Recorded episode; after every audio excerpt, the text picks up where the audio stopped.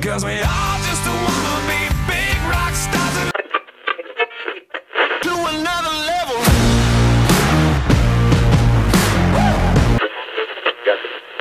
G'day ladies and gentlemen, boys and girls, welcome to the Rockstar Sales Show. We have got another podcast lined up for you, helping you guys to take your sales, business and entrepreneurial skills to that next level. So this is podcast number two on season number two. And I'm speaking about how not to sell, but create the environment where your customer wants to buy. Now, often I understand, you know, when I'm doing training, you know, on Zoom, or maybe I'm doing the podcast channel, there's not always the magic that happens, which usually happens when you have that interaction between myself and my clients. Because often the spark of brilliance happens when the pressure is so much. And for the first time, you can experience some of that magic. So for the first time ever, I'm taking my microphones into our training sessions and then loading those sessions onto the podcast channels for you guys to experience. One thing that I'm extremely proud of is that over the last nine years, I've built my training sessions to be sixty to seventy percent interactive. You know, they get to correspond, they give me their objections, they tell me their frustrations, they tell me the stuff that's happening currently in the field that's breaking down their confidence, and I practically in the room assist them to overcome this and teach them the right techniques to develop their confidence and build their income. So today, the topic is very simple.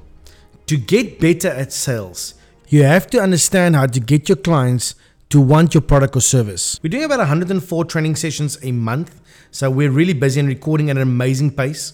But I had a new group this week come into my training for the first time. They've signed up for almost a year with us. And so one of the first classes I do is explaining the psychology behind sales. So without further ado, let's jump into one of those interaction sessions. And hopefully you, your staff, your business can learn from some of these tricks and apply it practically on a daily basis. So let's rock and roll and jump in. Sales is the best as well as the worst paying job currently in the world. Okay, if you're going to entrepreneurship, if you're selling pies, if you're selling clothing, selling jets, if you're selling cars, if you're selling whatever, at the end of the days, you have one or two systems. Either you're going to be really good or you're going to be really bad. The, the most scary part is most people just float. Okay, so they float in the middle and they never get better, they never get worse, and they just end up paying their shit just like a salary for twenty years and then realizing I haven't done anything in my life. You have the ability of an unlimited income. Where is the limit on our income? Yes, no. It's your ambition. How long have you been in sales, more or less? Oh, geez, I was, it was about six years, yeah. Okay, are you good? Yeah, so I sold an office space for two million. I've got, I let out a lot of offices. Cool. What's your favorite closer? My favorite closer. Closer. Um, I'm not sure what you mean. See, imagine that you're a golfer. And I ask you, what's your favorite club? And you say, well, I've won championships. I'm like, yeah, but what's your favorite club? And you're like, the ones in the bag, I don't know. Yeah. So what you have is something that's very dangerous in sales. It's called natural talent. So most salespeople spend their whole life based on natural talent and product knowledge. Because if you don't know what a closer is, you won't know how to negotiate. All you will be doing your whole life is just pitching. That's why salespeople feel so vulnerable, because they're relying on natural personality and market and product knowledge to be able to go out, and then workload. Mm. If you found fifty people, how many people should you have a result with? twenty-five. fifty. That's why you're phoning them. Okay. Let's see what you said. So what we're going to talk about today is basic instructions, because it's great for you guys also to hear this again. It's basic instructions on how to become good as a salesperson. So the first thing we said is very simple. The reason why salespeople often struggle, feel under pressure, is because they're not selling from a principle of skill. They're selling from a principle of natural personality, they've got ambition and a lot of product knowledge. And then they are told to increase workload. So they are told, see as many as possible clients, you know, push your limits, get out there and hustle and bustle and shake babies and kiss hands. And then the, the C E O, the owner, whoever, they hope and pray that you sell something. Yeah. But that is a flawed system. It's like, imagine for a second I take that system exactly to baking cakes or building walls.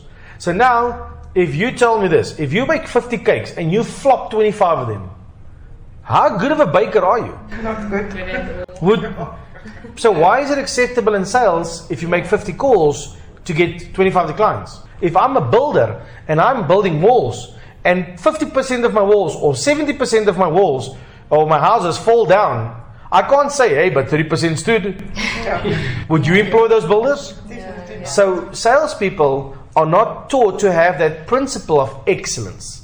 They're being taught around the world the principle of workload. Just make the next call.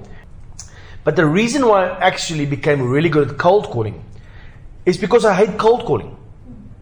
So my brain told me I can make one hundred calls and get twenty-five results, or I can make twenty calls and twenty results.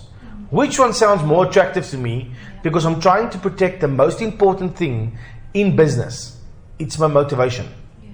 Because once a salesperson actually loses motivation, they don't want to pick up the phone anymore. They don't want to see clients anymore. They don't want to get referrals anymore. They don't want to knock new business anymore because motivation is lacking. So the only time that you would feel vulnerable in sales is when you don't have enough business to say no to the shitty business that's coming in. Always remember that. If you feel vulnerable, if you feel emotional, and you are just bending over forwards and backwards for every client that you work with, it means you don't have enough volume of clients that you can say no to certain clients. That's when salespeople become desperate. So always remember, our job, our profession in sales, if you're selling houses, jets, if you're selling pies, clothing, I don't care what you sell. We, our profession is sales. Questions? Don't smile like that. I'm all right, sir. Don't stress, I'm all right. Okay. But most people don't realize the customer, my job as a professional salesperson. So let's put it, as an insecure salesperson that's never been taught closing in their life. What they do is they are trying to sell a product or service, am I right? Yeah. So they go to the customer, they pitch the product, they pitch the service, and they say, ah, fuck, I hope I sell this thing. Mm-hmm. But a professional person taught by my company, don't sell products or services. They create the environment where a customer wants to buy. Mm-hmm. There's a massive difference. I don't sell. I create environments where they feel they want to buy. That takes skills. So let's say I sell a T V at Game. And I say to Steve that's sitting over here, Steve, listen here, this is an amazing T V, Steve. You know, it's got four H D M Is, it's H D, it's curved. And then Steve says, okay. Right? That's what you do. But if I say to him, Steve, listen here, I can see you're interested in this T V. Somewhere, where in your house did you put it up? In the lounge. See, now he's taking mental ownership already of the T V in the store and is envisioning it in his life. So he's creating mentally a process where he wants to buy it. But if I just spoke about stats and ratios like most people do, most people go to a car dealership and there's a nice little Audi there and the guy's like, you know, you don't believe this is a three point six litre V eight. And the guy's like, okay. And are you interested? I'm just looking first. See, that salesperson feels that he gave a great pitch, but in no sense of time. He doesn't know where the guy's going to drive the car. He doesn't know who's going to drive the car. He doesn't know why the guy's looking at the car. So if I had to say this here, so I'm seeing you looking at the Audi, right? So typically, when you pull it out of the driveway over here or out of the dealership, where's the first place you'll take it? Love it. So now she's committed to the product. I didn't have to speak about the, the, the petrol or the seats or anything like that. See, once you do that, they take mental ownership and you're creating a position where people want to buy and not getting sold. Yeah. All right, ladies and gentlemen, so that is that for season number two, episode number two on our podcast channel, The Rockstar Sales Show. If you would like to see some more of our stuff, listen to some of the amazing things we're coaching on, follow us on Instagram, follow us on TikTok, follow us on Facebook. You know, it's always nice to get that feedback and that comments on our channel. I hope you guys have subscribed because the next one is dropping about two weeks from now. Have an absolutely rockstar day.